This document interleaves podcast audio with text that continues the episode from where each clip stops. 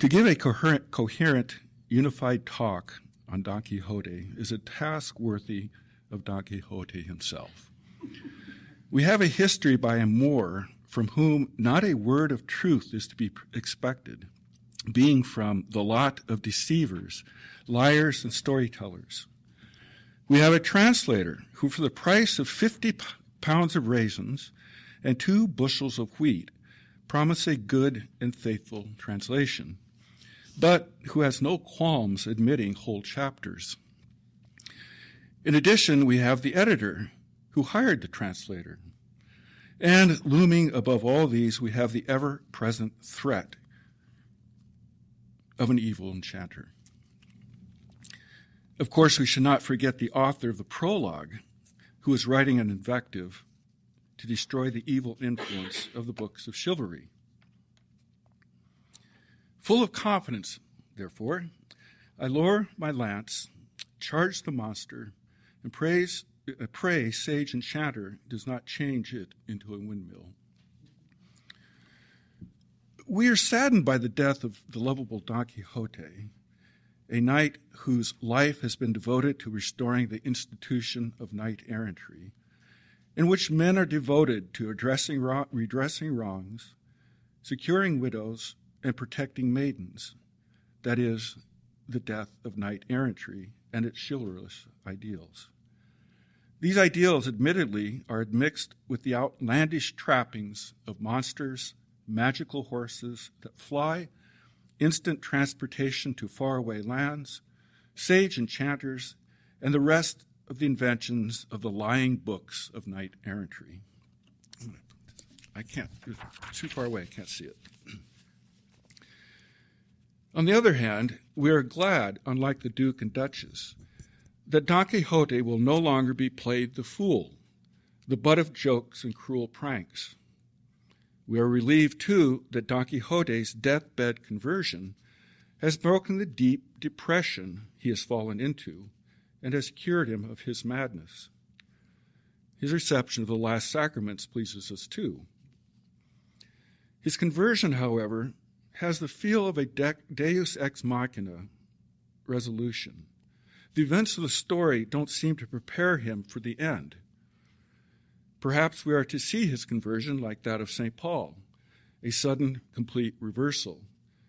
But I want to suggest this afternoon that the episodes of Book Two do, in fact, prepare us, prepare Don Quixote and us, um, and should color our understanding of his final rejection of knight errantry. Before turning to the sequence of events in Book Two, I want to contrast Books One and Two. My experience over the years has been that students sense a difference in the two in the Don Quixotes of the two books. Though it may be hard put to put one's finger, it might be hard to put one's finger on just what that difference is. It sounds odd that somehow Don Quixote in book two seems less ridiculous, more mature, and in control, even saner. In book one, Don Quixote is mostly the source of his own misfortunes and his glorious exploits are manufactured by his imagination. For example, the battle with the windmills, his battle with the Basque, his pummeling at the hands of the wicked men from Yanguas, and his liberation of the convicts, all produced by his imagination.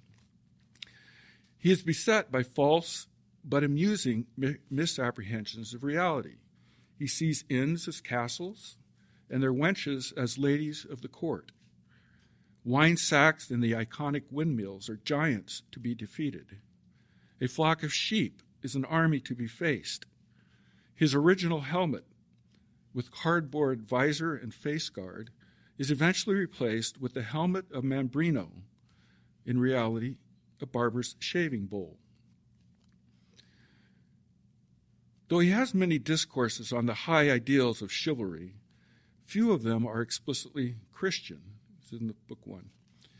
Rather, the names of Amadis, Gaiferos, Belianis, Fortemarte, and Palmerin, as well as the names of their horses, swords, ladies, and monstrous foes, are never far from his lips. And finally, every episode seems to involve Don Quixote and Sancho being beaten, stoned, trampled, and pummeled. In general, phys- physical havoc dominates the action, and we are not spared even the details of the lower functions of life. Book one is also very episodic, with a hardly discernible movement of events. And of course, there are the delightful but seemingly irrelevant tales, such as the tale of inappropriate curiosity, and storylines tangentially connected at best to Don Quixote's adventures. For example, the stories of Dorotea, Lucinda, Don Fernando, Cardenio, Zoraida, and the captive. These all turn out these all turn out to be interrelated, but it's hard to see the connection with Don Quixote. In fact, while Don Quixote looks on uh, uh, uh, looks upon at the scene at the end of the book, all these stories come together in a kind of a glorious conclusion.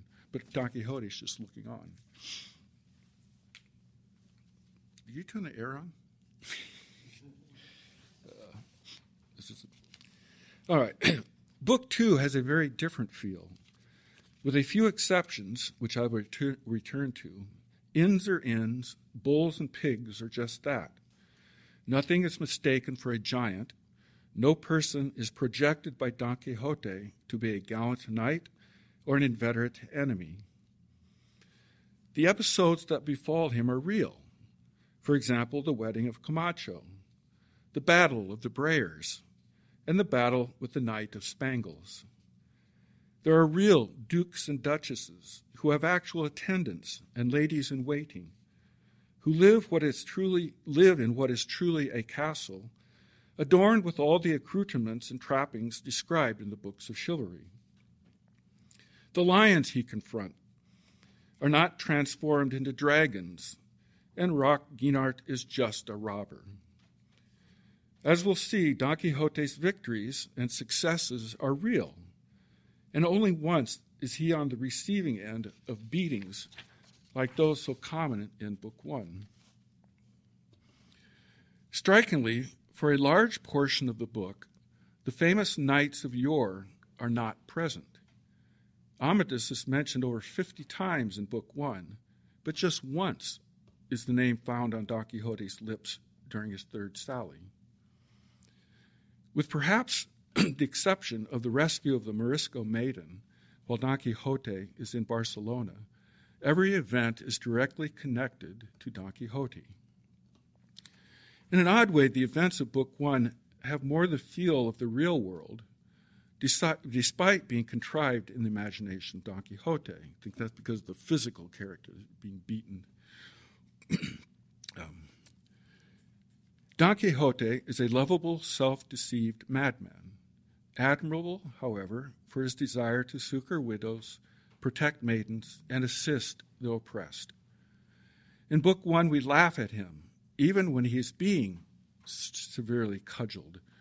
But in Book Two, though we laugh at the jokes pulled on him, we also feel sorry for him, a sentiment that gradually grows in us, especially as we begin to feel annoyance with the Duke and the Duchess.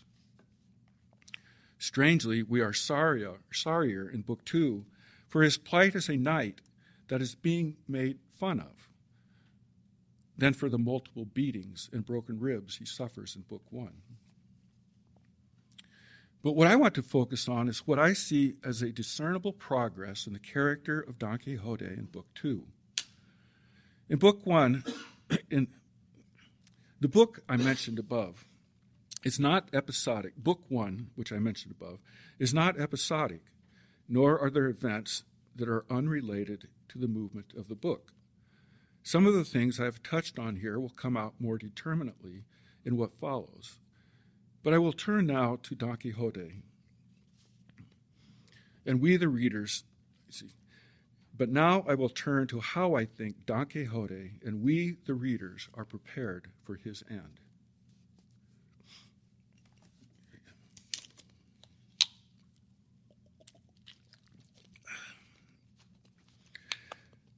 Don Quixote's descent into the cave of Montesinos is the adventure I think marks the turning point of Book Two in Don Quixote's life. Here he enters a world of magicians, enchanted lovers, and his beloved Dulcinea. A whole talk could be given to just this episode, which I'm not prepared to do. The episode will haunt Don Quixote for the rest of Book Two. Though professing his conviction that what happened to him was real, nevertheless he harbors a doubt for the rest of the story, as evidenced by his questions to Master Pedro's ape, ape and to the talking head he finds in Barcelona.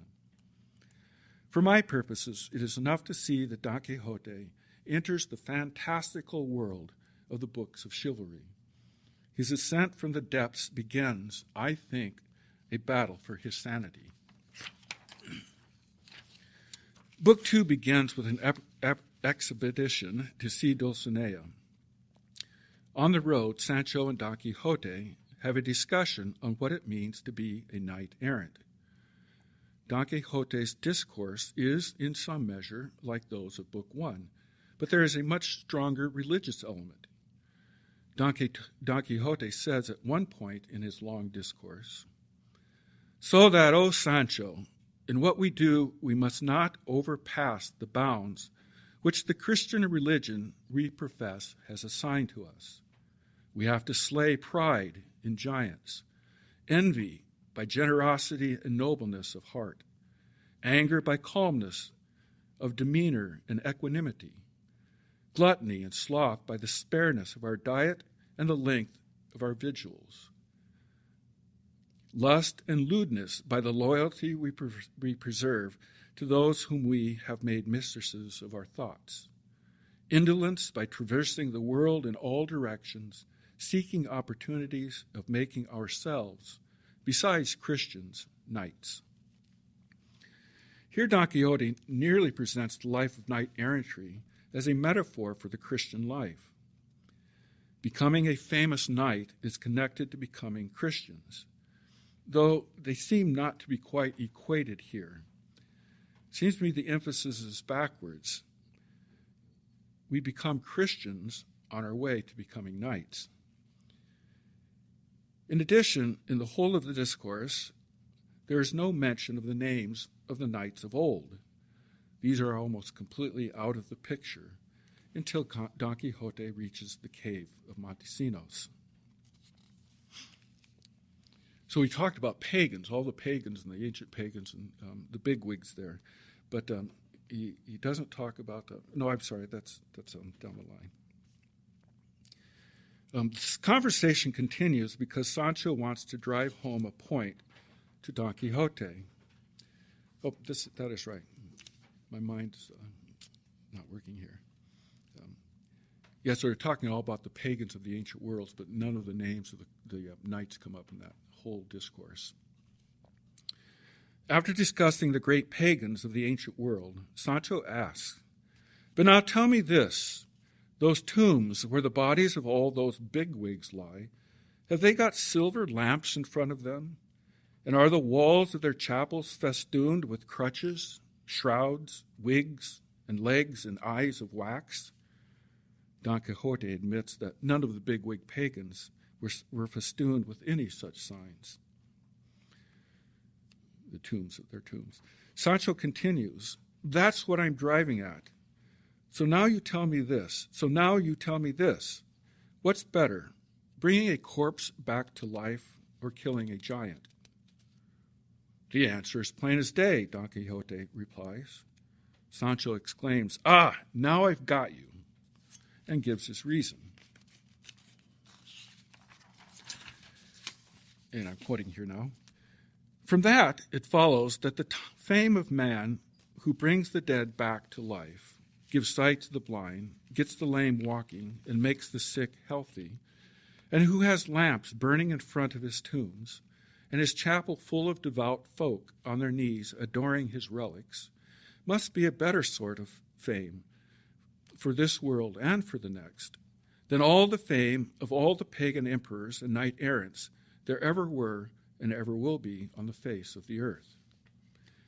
Don Quixote confesses that Sancho is right, and Sancho continues.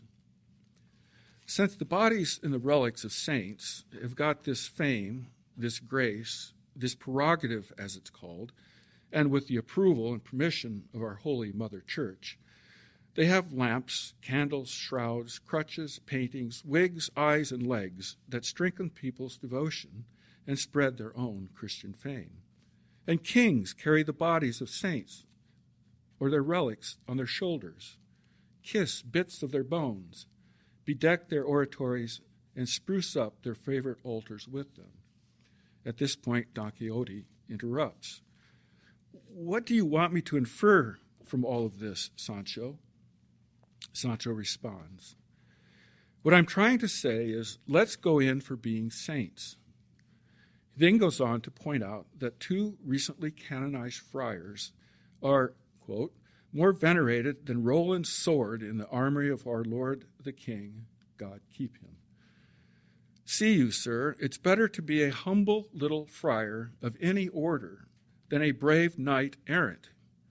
And as far as God's concerned, a couple of dozen strokes of the lash are worth more than a couple thousand thrusts of the lance, whether given to giants, monsters, or dragons. That is all true, Don Quixote replied, but we cannot all be friars, and many are the roads along which God leads his people to heaven. Chivalry is a religion, and there are knights are saints in glory. Now, what are we to infer from all of this?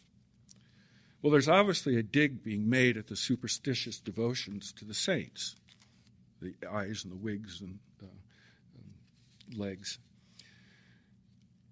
And it is ironical that it will, in fact, be Sancho's lashings that are to free Dulcinea. In Sancho's minds, mind, there is still a lack of clarity on the import of knight errantry. He seems to suppose that the payoff will be worldly fame signified with the trappings of the tombs of saints. His line of questioning has forced Don Quixote to see chivalry as a religion with its saints. But has Sancho really succeeded in moving Don Quixote's heart to believe that Roland's sword is less to be venerated than canonized saints who are mere friars? Sancho's association of the equipment of knighthood with the painting, wigs, eyes, and legs of saints is not likely to appeal much to Don Quixote. The pair continue their pilgrimage to El Toboso to pay devotions to the peerless Dulcinea, a figment of Don Quixote's imagination. Arriving, Don Quixote enters the village in the depth of the night, at the stroke of the midnight hour, to seek the castle of his imaginary Dulcinea. In this way do the adventures of Book Two, Don Quixote's third sally, begin. We see something of his folly, we see that something of his folly still persists, so that Sancho is able to deceive Don Quixote and to save his skin by convincing him that a country wench is really his beloved lady.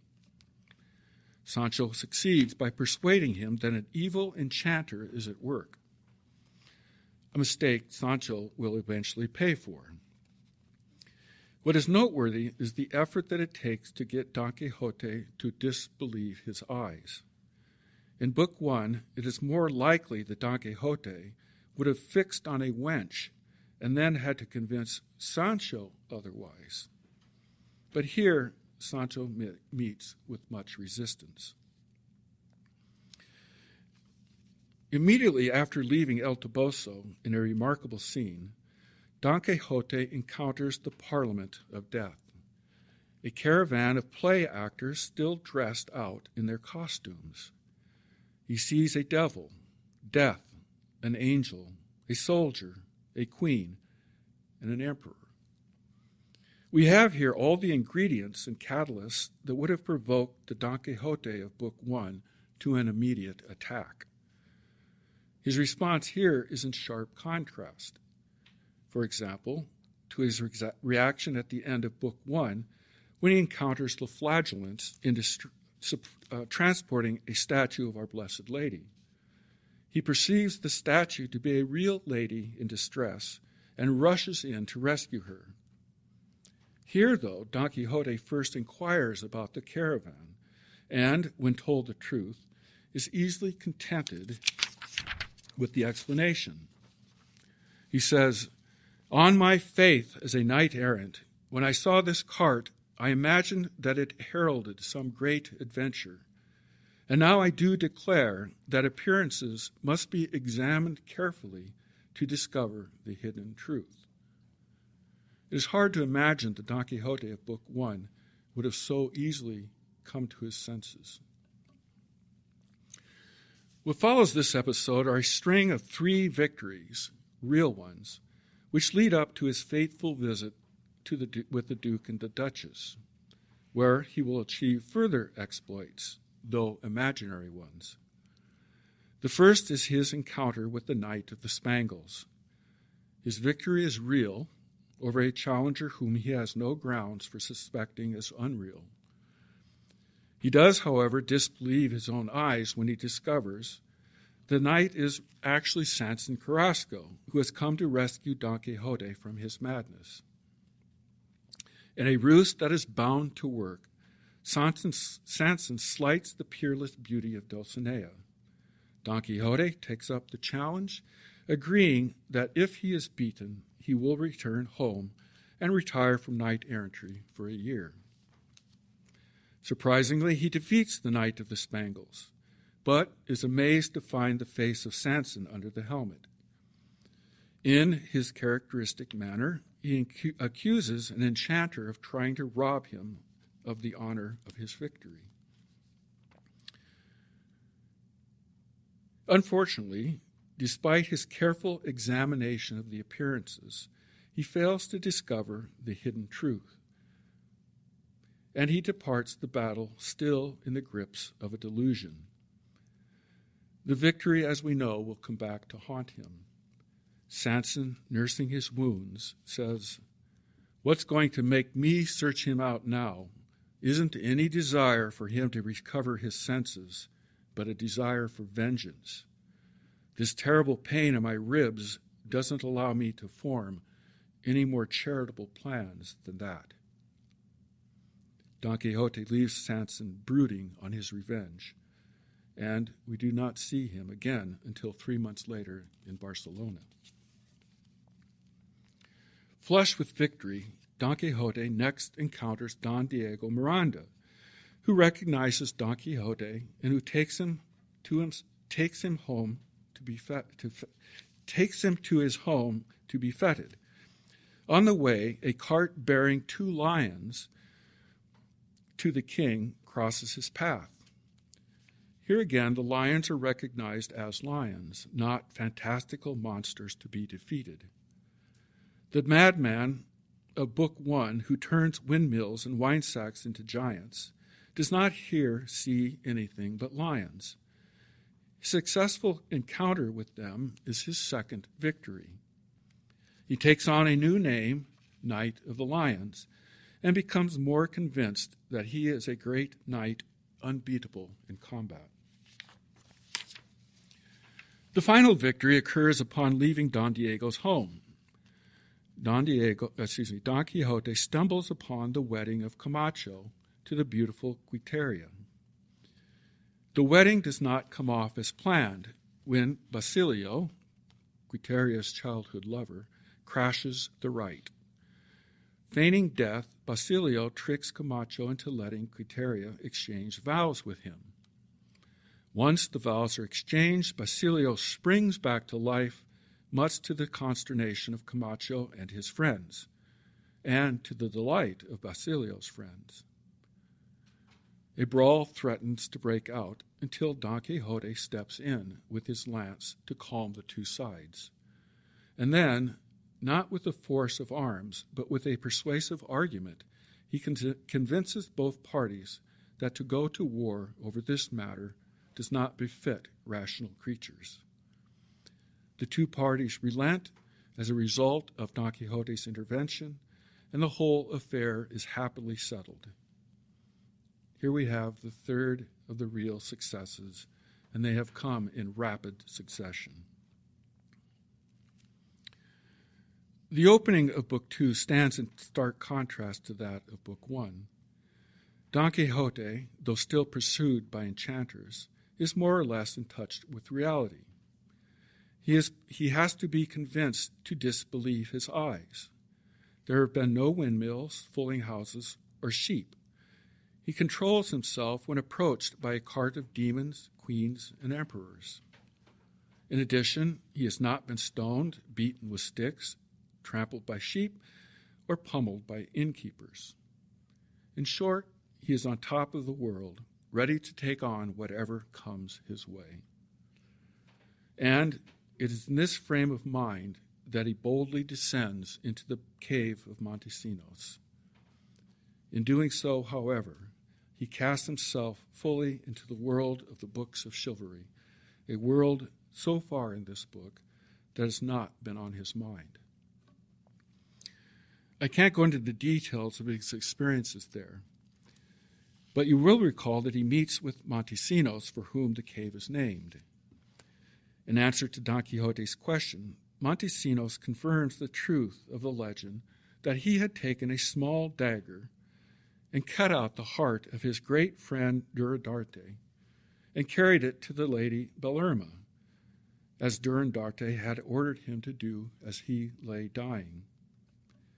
Don Quixote goes on to be told of the illustrious knights and lovers bound by the enchantments of Merlin the sorcerer. He actually sees the mummified heart of Durandarte.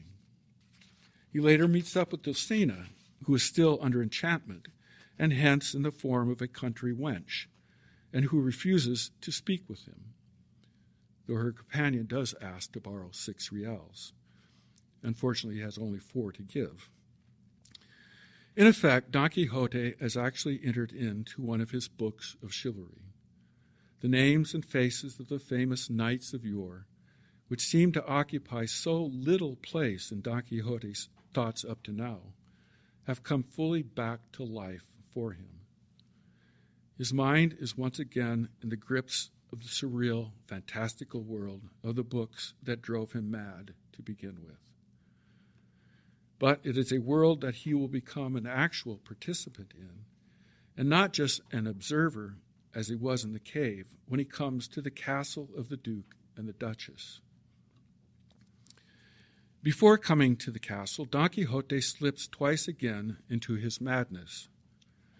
The first occurs as he watch, watches the puppet play reenacting Don Gaiferos's rescue of Melisendra from the Moors in Spain.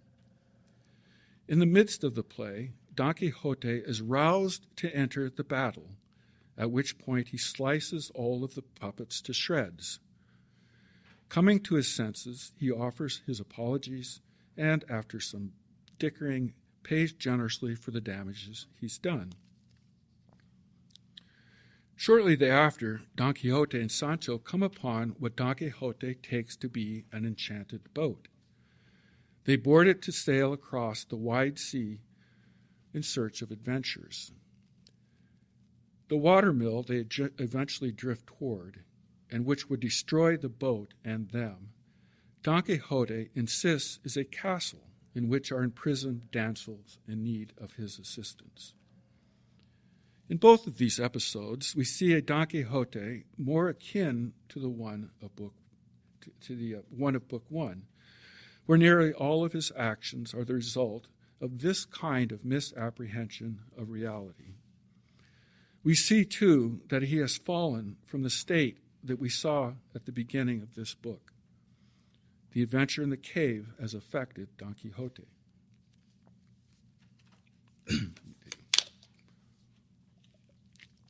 don't, pick, don't take a picture of that. Immediately following these adventures, Don Quixote meets the Duchess, who recognizes him and invites him to her castle.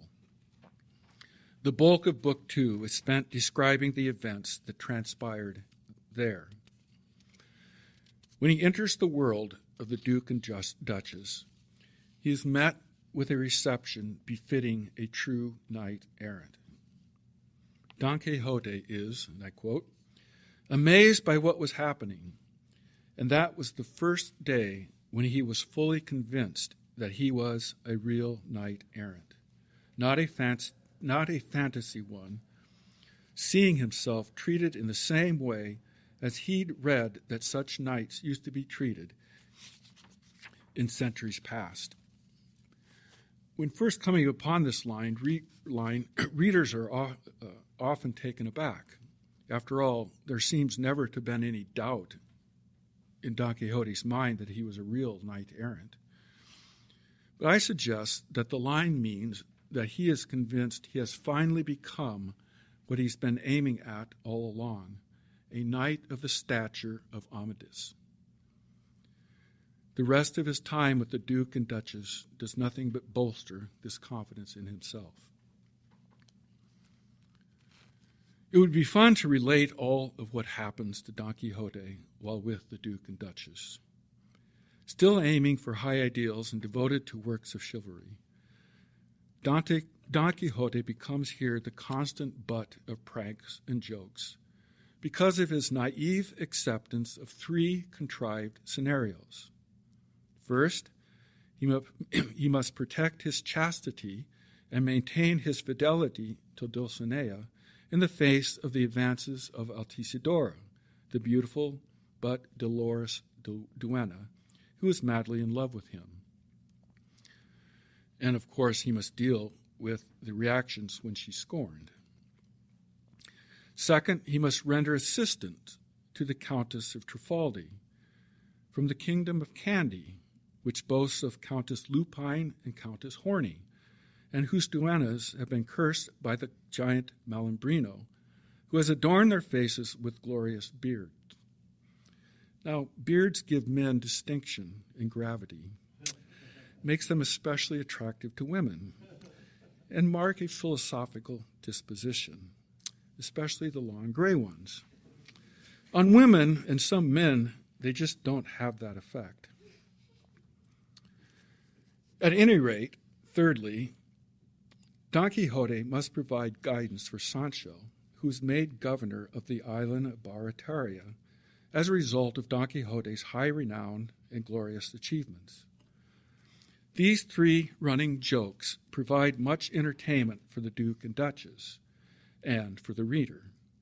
But for Don Quixote, they serve only to confirm him in the delusions enkindled in the cave of Montes- Montesinos. In addition to these three fabricated situations, Don Quixote must also attend to the real plight of Donna Rodriguez, whose daughter has been jilted by the son of one of the Duke's subjects, and a wealthy subject. Here in the castle, we see Don Quixote fully engaged in the world of chivalry, fully in the grips of his madness. However, the people and events that he encounters are seemingly real, not figments, figments of his imaginations, as in Book One, nor do they have the dreamlike cor- uh, character that he had in the Cave of Montesinos. Though he may have some doubts whether the experience of con- the Cave of Montesinos were mere- merely dream or real, there is no such doubt in this case. The Duke and Duchess for the sake of sport, have fixed Don Quixote's place in the pantheon of knight errants. It will not be easy to bring him back from what was begun in that cave. Don Quixote's last victory as a knight errant, his last one, takes place on the day before he departs from the castle. In an effort to right the wrong done Donna, done Donna Rodriguez's daughter, Don Quixote challenges the miscreant to answer for his crimes. The Duke accepts on the behalf of the lab whom he safely chased away, stashed away, excuse me. A date is set for the duel, and the king arranges for his lackey uh, Tosilos to stand in for the missing lad, and instructs him carefully how to defeat but not kill Don Quixote. To the outrage of the Duke and Duchess, Tosilos, at first sight, falls in love with the daughter and claims her for his wife. Don Quixote, proud of his victory, is dismayed when it is discovered that his challenger is not the miscreant who dishonored the daughter. But here again, Don Quixote blames the evil enchanter for the change. Despite everything, Donna Rodriguez and her daughter wisely accept Tosilos, and the affair appears to end happily, except for the furious Duke and Duchess, whose sport has been spoiled. With this victory, Don Quixote has reached the epitome of his glory as a knight errant. His sally began with a series, series of true victories that bolsters, bolstered his confidence as a true knight, followed by his descent in the cave of Montesinos, where he enters completely the world of chivalry as an observer. Before his arrival at the castle of the Duke and Duchess, we see evidence of its return to madness with the episodes of the puppets and the enchanted boat, where he becomes a participant in that world, but still one that is the production of his imagination. In the castle, as a result of the machinations of the Duke and Duchess, Don Quixote becomes a full agent in a world that has every appearance of being real. His successes in that world are crowned by his defense of a helpless maiden truly wronged. At this point, there seems to be no hope for him. In his eyes, he has really revived knight errantry, and he is the flower of the age. On his journey to the jousts, he must be brimming with confidence. Flushed with victory, and eager to be back on the road, Don Quixote decides to take leave of the Duke and Duchess. Though Don Quixote's time at the castle has been one of success and adulation, the ending is not so sweet. On the morning that Don Quixote is to depart, in front of the cheering crowd and in the presence of the Duke and Duchess, Altisidora, the faux lover of Don Quixote, appears on a balcony to accuse Don Quixote of stealing three nightcaps and two garters. From the balcony, the Duke, feigning outrage, says to Don Quixote, It does not seem to me well done in you, Sir Knight, that after having received the hospitality that has been offered you in this very castle, you should have ventured to carry off even three nightcaps, to say nothing of my handmaid's garters. It shows a bad heart, and it does not tally with your reputation. Restore her garters, or else I defy you to mortal combat, for I am not afraid of rascally enchanters, changing or altering my features, as they change his who encountered you in those, into those of my lackey Tosilos. This accusation of being a petty thief and the stinging public rebuke by the Duke must have struck deeply into Don Quixote's heart. Promising to return the three nightcaps, it turns out Altisidora didn't realize she was wearing the garters. Don Quixote says, This is to the Duke. This damsel, by her own confession, speaks as one in love, for which I am not to blame, and therefore need not ask pardon either of her or of your excellence, whom I entreat to have a better opinion of me, and once more to give me leave to pursue my journey. Though the Duchess wishes Don Quixote well, we hear nothing of the sort from the Duke. Don Quixote, we read, lowers his head and bows to the Duke and rides out of the castle. From here on, Don Quixote is beset by one humiliation after another. These will magnify the sting of his defeat in Barcelona at the hands of Samson Carrasco in the guise of the Knight of the White Moon. His travel back to his village after that defeat will make matters even worse, as we will see. We are told, however, that once out in the open, Don Quixote's spirits reside, revive, for the press, fresh pursuit of his chivalresque goals. The journey of Don Quixote to Saragossa, he's not yet decided to go to Barcelona, begins in a way reminiscent of the start of his pilgrimage to El Toboso. The two come across about a dozen farmers sitting on a green meadow surrounded by sheets covering four large objects, which, which turn out to be large, ornate images of saints being taken to, to be altarpieces of the local church.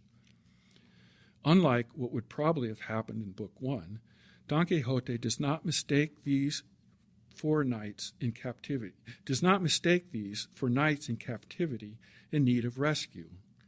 Rather, we hear Don Quixote's discourse over the images.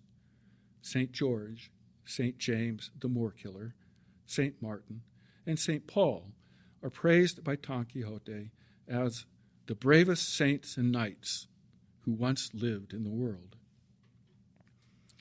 Each are eulogized as knights who best fought the chivalrous fight, whose deeds won them renown, and more importantly, the eternal reward for which the true knight errant strives.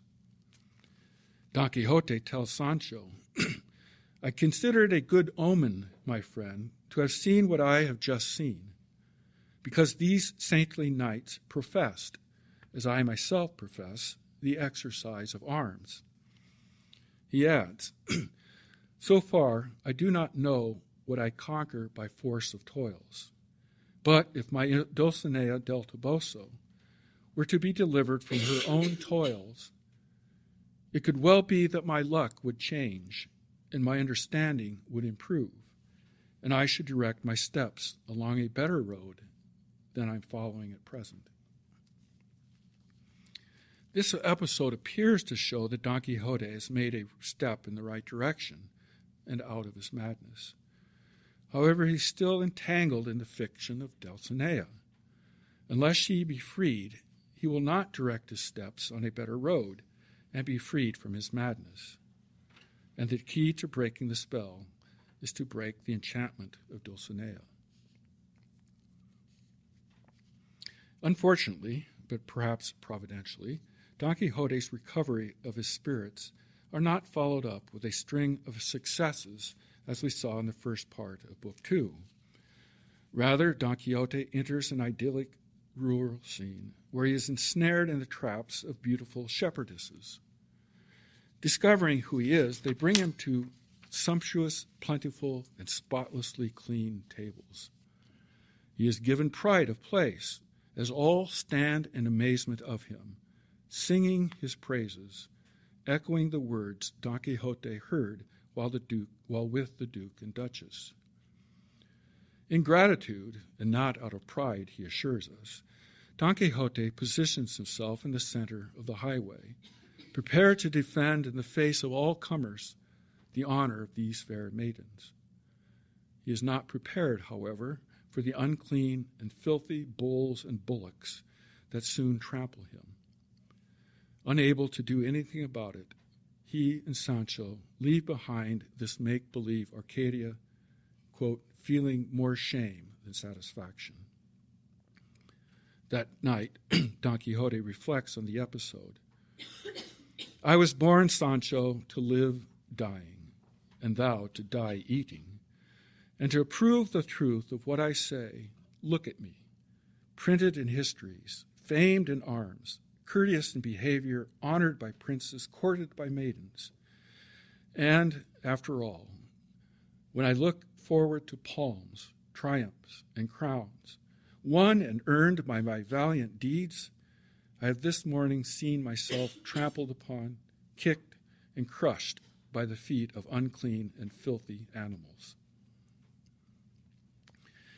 Here we see that Don Quixote's first temptation to return to the life of chivalry has been successfully squashed by a herd of bulls, rather than encouraged by a successful venture. It accomplishes the same end as the humiliating end to his adventures at the castle. He is reduced to shame again. This theme will continue, for there is no respite in store for Don Quixote. The next humiliation Don Quixote suffers is of a different kind, but must have been no less distressing. Coming to an inn, inn which Don, Don Quixote recognizes as an inn, he discovers the existence of the false second history that has been written about him. He is so disturbed that he alters his plans. Rather than to Saragossa, he will go to Barcelona to win his fame in the jousts there. As he sets out from the inn, he urges Sancho, a bit too strongly, to begin the lashes that he believes will disenchant Dulcinea. In fact, he decides that he will untie the Gordian knot of Dulcinea's cap- captivity by administering to Sancho the 30 the 30,000 lashes. Sancho objects and a scuffle ensues, which ends with Sancho on top of Don Quixote pinning his arms to the ground with a knee in his chest. In short, in complete control.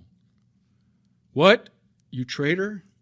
You defy your own natural Lord? You raise your hand against the man who feeds you? Don Quixote bellows. Sancho's victory must be utterly humiliating, perhaps even more so than Don Quixote's defeat at the hands of the Knight of the White Moon. An honorable defeat by a peer compares in no way to the dishonor of a defeat by one's natural inferior and his own trusty squire, no less. What shame Don Quixote must have felt looking up into Sancho's face. The irony here is rich. Don Quixote has just said that only on the release of Dulcinea can he set himself on another road. He attempts to take into his own hands what only Sancho can do. Only by the lashes Sancho suffers will Dulcinea be freed. Wasn't it Sancho that pointed out to Don Quixote at the very beginning of this book that lashes will achieve more than the thrusts of a thousand lances? Here, Don Quixote suffers humiliation from the one man he believes can free Dulcinea. Again, there's no success to follow. Rather, immediately ensues another humiliation. When Sancho lets Don Quixote up, he becomes entangled in the limbs of a hanged robber. As Don Quixote rouses himself, they are surrounded and captured by Roque Guinart's merry band of robbers. As Roque arrives on the scene, he notices Don Quixote's forlorn and dejected face. Don Quixote rejects Roque's attempts to console him. My sadness is not caused by having fallen into your power, but by having been so negligent that your soldiers caught me horseless, whereas I am obliged by the order of knight errantry that I profess to be always on the alert at every moment of the day, my own sentry the discovery of Altisidora's three nightcaps as the robbers ransacked Sancho's belongings could not have been a welcome sight. In short order, then, Don Quixote has been disgraced by the Duke, trampled by bulls, overcome by Sancho, and caught unarmed. In Book One, his sanity is constantly questioned, but never his character or his honor assaulted. And there is no attempt by Don Quixote to mitigate these shames by blaming evil enchanters. Don Quixote bears the full brunt of the attacks on his honor as a knight, and his pride in himself as the flower of chivalry has taken a severe beating.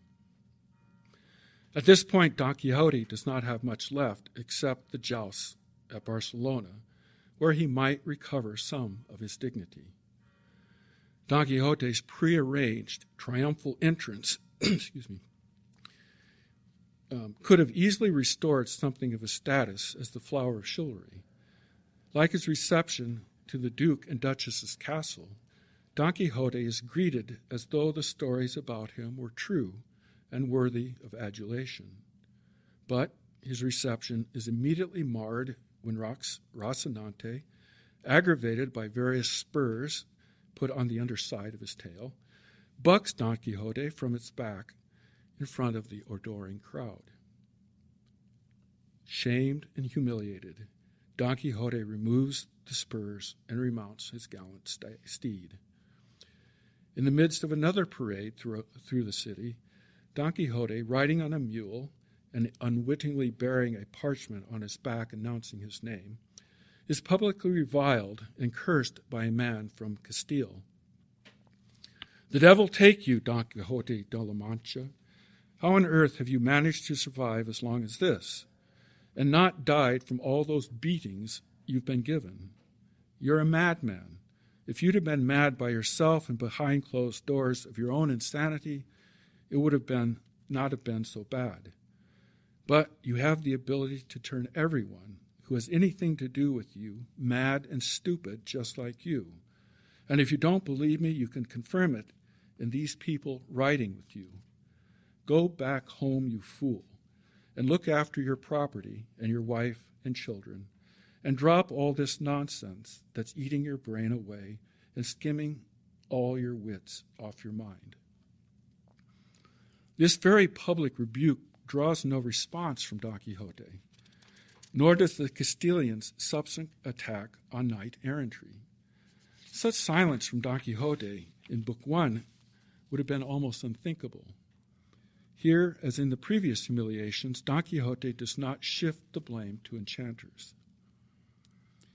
Don Quixote's defeat by the Knight of the white moon will be acutely felt because of the accumulation of the weeks of unrelenting, unrelenting, shameful, and humiliating experiences leading up to it. After his defeat, Don Quixote stayed in bed for six days, dejected, depressed, broody, and in the worst of spirits, turning the disastrous events of his defeat over and over in his mind. And it's no wonder. But Don Quixote's trip home from Barcelona provides no relief. The humiliations only continue. He first encounters Tosilos, the Duke's lackey, who reveals that what appeared to be a successful conclusion to Don Quixote's intervention on behalf of Donna Rodriguez's daughter was in fact a disaster. Tosilos, instead of being wedded to Donna Rodriguez's daughter, was given a hundred strokes of birch for disobeying the Duke's orders. Dona Rodriguez was dismissed from the Duchess' service and sent back to Castile, and her daughter was retired to a nunnery. Now, this encounter happens on the very spot where Don Quixote was trampled by bulls. And it tempts Don Quixote to trade his life as a knight errant for the indolent life of Arcadia, where his time would be spent whiling away the hours, bemoaning his misfortune of being the lover of a cruel, heartless maiden. In short, he would take up the life of a spurned lover, who Marcella condemns in Book One.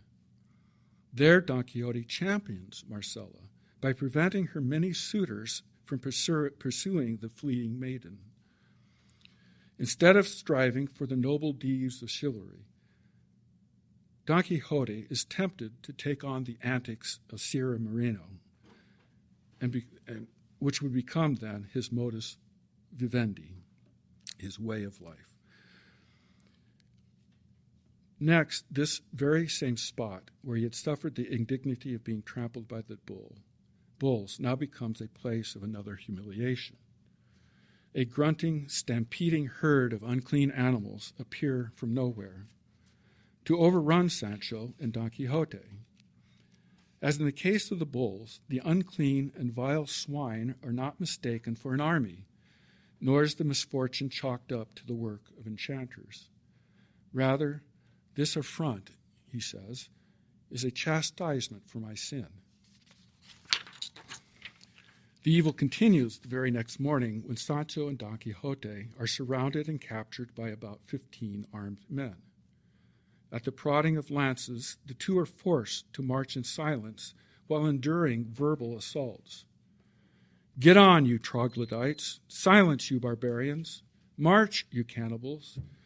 No murmuring, you Scythians. Don't open your eyes, you murderous, murderous Polyphemes, you bloodthirsty lions. When Don Quixote realizes that the castle to which they are being marched is that of the dukes, His, his inglorious departure must have come to mind. Upon entering the castle, Don Quixote and Sancho come upon Altisidora lying upon a catafalque. catafalque. She is supposedly dead from Don Quixote's rejection of her love. So begins the last of the Duke and Duchess's hoaxes. After something of a pageant, the dead Altisidora is brought back to life thanks to the pinpricks, pinches, and fillets endured by Sancho at the hands of the duennas of the castle. The next day, as Altisidora is about to renew her plaints, Don Quixote perempts her with a speech spurning Altisidora's suit. At this point, Altisidora breaks character. Good God, you cold codfish, with a soul like a granite mortar and a heart like date stone, more stubborn and unyielding than any peasant once he's made up his mind. Just let me get at you, and I'll tear your eyes out of your head. You aren't by any chance imagining, are you, you defeated and cudgeled wretch, that I died because of you? Everything you saw last night was a sham. I'm not a woman to let so much as my little finger ache for an old camel like you, let alone die for one. Again, Don Quixote has no response to this rebuke. He makes no appeal to enchanters to explain away Altisidora's speech, nor does he challenge the assertion that all that he had seen the night before was a sham. The comparisons to a peasant and an old camel, and the reminder of his being defeated and cudgeled knight could not have been pleasant to hear. Don Quixote begs to take leave of the Duke and Duchess that very day. The request granted, Don Quixote dresses, dines with them, and leaves the castle for the last time. This episode is the last of his adventures as a knight errant. After his return from the cave of Montesinos, the assaults on Don Quixote's honor as a knight received no reprieve from any successes he could claim as his work perhaps with the ex- exception of the resolution of Donna Rodriguez's predicament. But any present- pretensions about that victory are dashed by Tosilos on the way back home. In fact, as Don Quixote's success, successes, successes recede, Sancho Panza's come to the fore. In fact, from the time of the cave of Montesinos, Sancho Panza Sancho Panza has really been the true instrument of rescue. It is he whose lashings will free Dulcinea from enchantment. The pinpricks, pinches, and fillets he endures are what bring Altisidora back to life. The beards and the duennas and the Countess Trifaldi cannot be removed unless he mounts Clavileño. And there is, of course, his wise and judicious governing of his island much to the astonishment of all those in on the hoax. He is also more closely connected to the affair of the Morisco maiden, the disguised captain of the pirate ship captured while Don Quixote and Sancho are in Barcelona. Sancho attests to the viceroy that the cross dressed captain is indeed Ana Felix, the daughter of Ricote, Sancho's neighbor. Finally, on the way back to his village after his defeat at the hands of the Knight of the White Moon, Don Quixote is approached by some townsmen who wish, to, who wish him to settle a dispute about two racers, one of whom is much heavier than the other. Before he can answer, Sancho jumps in to resolve the dispute. By all that's holy, this gentleman has spoken like a saint and given judgments like a canon, says one of, said one of the farmers.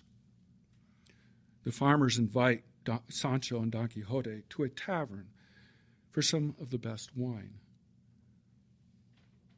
Sancho, or excuse me, Don Quixote responds, Gentlemen, I am grateful to you, but I cannot stop at this for an instant, because certain sad thoughts and sad events oblige me to appear discourteous and to depart without delay. He then spurs Rocinante on, leaving the men amazed. Sancho's not the only one who supplants Don Quixote. While Don Quixote is with Roque Guinart, the maiden Claudia Geronima comes seeking assistance. It is Roque who goes to help, while Don Quixote stays behind and tries to persuade the band of robbers to give up their outlaw ways. In addition, later in Barcelona, a pirate ship is captured, which it turns out is captained by a Morisco maiden escaped from the Turks. Her lover, however, Don Gaspar Gregorio, dressed as a woman, remains behind, captive in the hands of the Turk. Despite Don Quixote's pleas, the renegade is commissioned to is commissioned to rescue Don Gregorio. After this, Don Quixote, right after this, Don Quixote is defeated by the Knight of the White Moon. It must have really hurt that immediately following his defeat, Don Quixote sees the, rene- the renegade return successfully from his mission.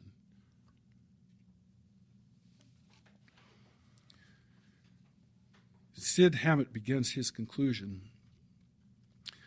Since what is not human is not eternal, but is in continuous decline from its beginning to its conclusion. This being particularly true of men's lives. And since Don Quixote's life had not been granted any special privilege by heaven to halt the course of its decline, it reached an end when he was least expecting it. Because either out of the depression brought on by his defeat or by divine ordination, he was seized by a fever that kept him in bed for six days. So began Sid Hamet's account of Don Quixote's last days. But these are the words of a non believer. What he sees as a litany of disasters are really the hands of providence at work.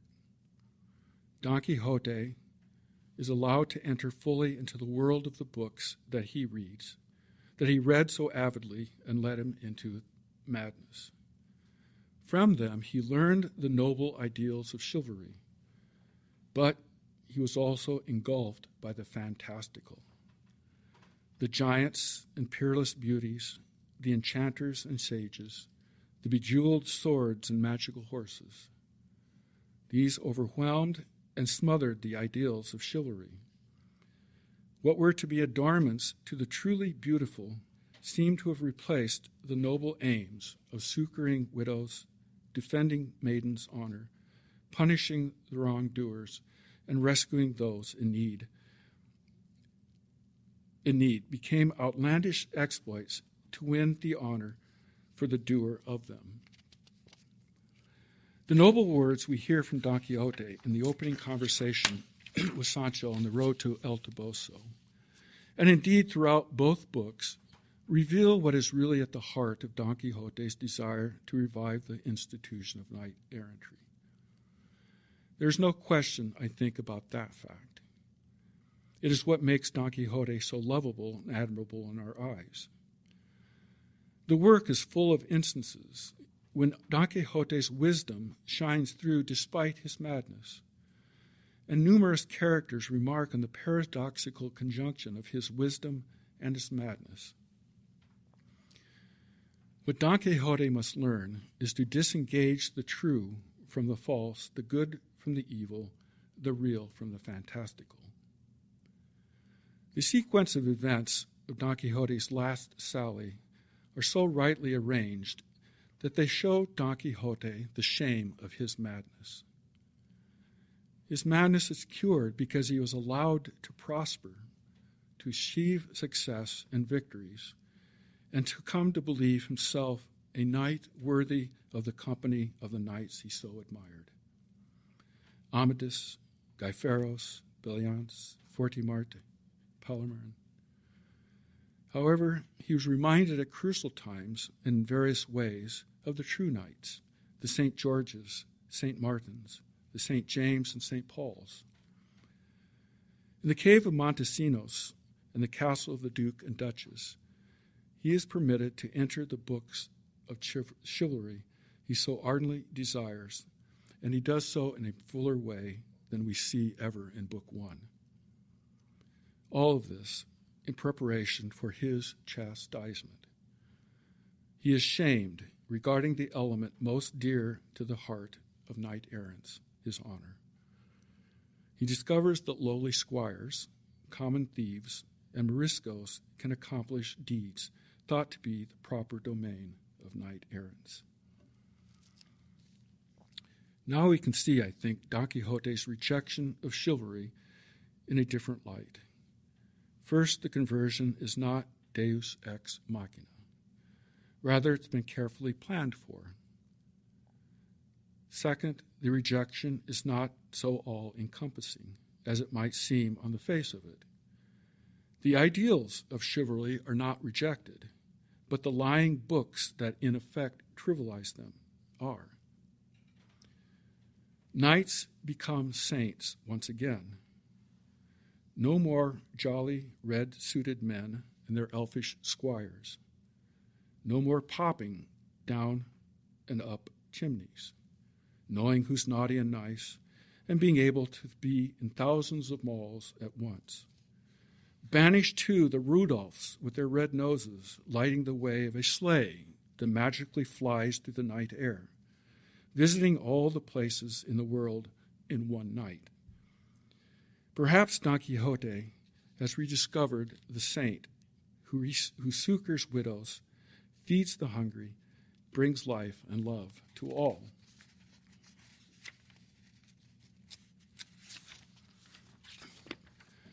The world has lost a great knight.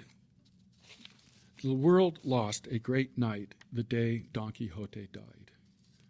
What exploits and great deeds would he, now purified, have been able to accomplish? Would the world have been bettered by his exploits? One hopes so.